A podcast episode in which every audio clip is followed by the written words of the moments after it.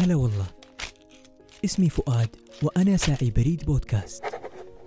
بهذا البريد نحاول نثري يومنا بالمعنى ونستلهم معا أفكار تلامس قلوبنا وتصافح عقولنا ونجدد فيه إرادتنا لنكمل سعينا ونعيش يوم مترف بالمعاني ومحفوف بالإلهام. لحظة ما وصلك هذا البريد صدفة بل وصلك لأنك لازلت متماسك ومستمر بالمحاولة والسعي نحو أحلامك. رسالة اليوم في انتظارك.